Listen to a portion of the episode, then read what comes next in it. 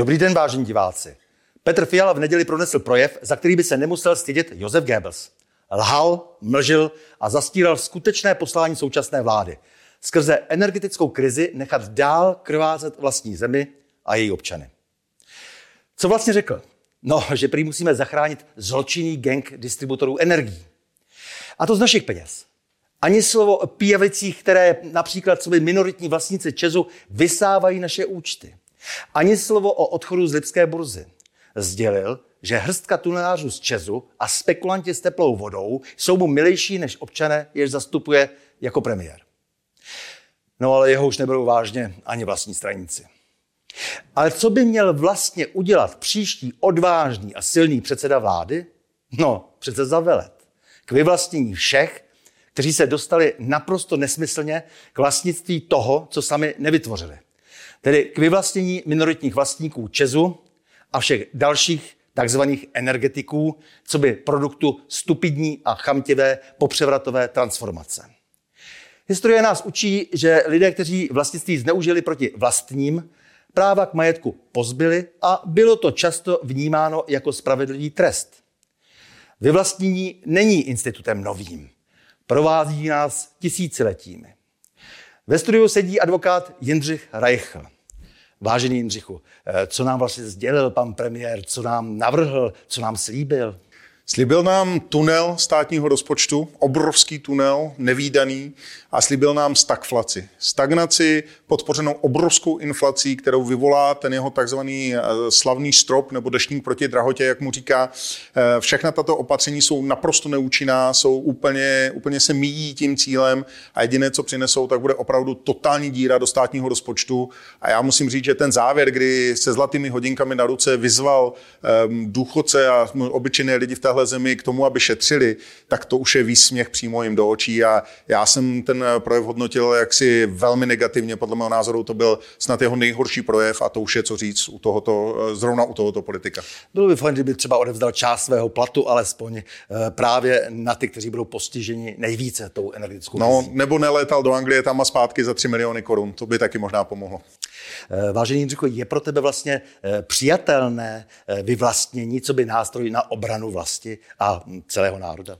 Eh, pro mě základní premisa, ze které musíme vycházet, to, že stát musí být vlastníkem strategické infrastruktury.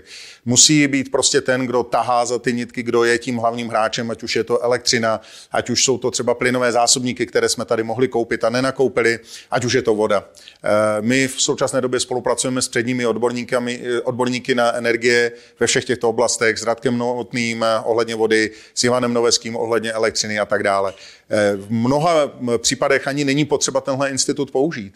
Stačí jenom využít ty nástroje, které má stát k dispozici. Pokud by dnes si sednul s těmi minoritními akcionáři eh, Česu a řekli jim, buď to mi to prodáte za ferovou cenu, nebo prosadím to, že příštích 20 let si nebudeme rozdělovat žádnou dividendu, no tak ti minoritní akcionáři to ještě velmi rádi prodají, protože v případě, že si 20 let nedostanou z akcí ani, ani korunu, tak si s nima můžou hledat tak doma vytapetovat, ty investiční fondy je nemůžou vlastnit. Ale problém je, že současný premiér se toho prostě bojí, protože polovina těch minoritních eh, akcionářů Česu jsou bohaté americké investiční fondy a američtí akcionáři a on proti ním prostě nehodlá jít. Je nezbytné prostě zcela jednoznačně využít všech možných nástrojů. To vyvlastnění vidím jako krajní nástroj, ten poslední, ale věřte mi, že silný premiér by dokázal využít i těch nástrojů, které má k dispozici k tomu, aby se například k tomu minoritnímu podílu v Česu velmi jednoduše dostal, aby nakoupil ty plynové zásobníky a aby i vyřešil tu eh, vodu, protože ta je různá po jednotlivých obcích. Tam se ty kontrakty dělali, dělali různě, ale jsou tam právní cesty a jsou tam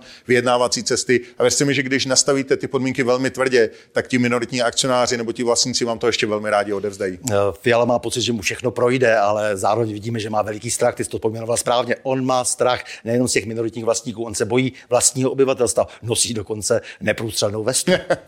ne, tak já už myslím, že teď už se to zvrhává v naprostou tragikomedii. Podle mě už i spolustraníci v ODS vidí, že tohle je cesta do pekel a je jenom otázka času, než eh, pana Fialu hodí přes palubu. Dokonce myslím, že někteří už ho přes palubu hodili a že teď už se vlastně hraje to, o to, co bude po Fialovi. Já musím říct, že budu velmi rád, pokud lidé se nenechají ukolíbat tím, že pan Fiala odejde, že to nebudou brát jako vítězství a vrátí se v klidu do svých pohovek, ale že si uvědomí, že jediná cesta ven z této krize je skutečně reálná změna, ne ta kosmetická, kterou už nám připravují pánové z ODS a možná z ANO. Já si myslím, že vláda musí být složena právě proto, aby ta další vláda si zapsala dobře za uši, eh, že za takové činy nebo nečiny, které tady předvedla eh, Fialová vláda, se jednoduše odchází od moci. Dokonce si myslím, že i ta další vláda by měla být okamžitě svržena, jestli nepřijde s nějakými okamžitými eh, opatřeními, které by změnily situaci. Nemáme čas, je pět minut po 12.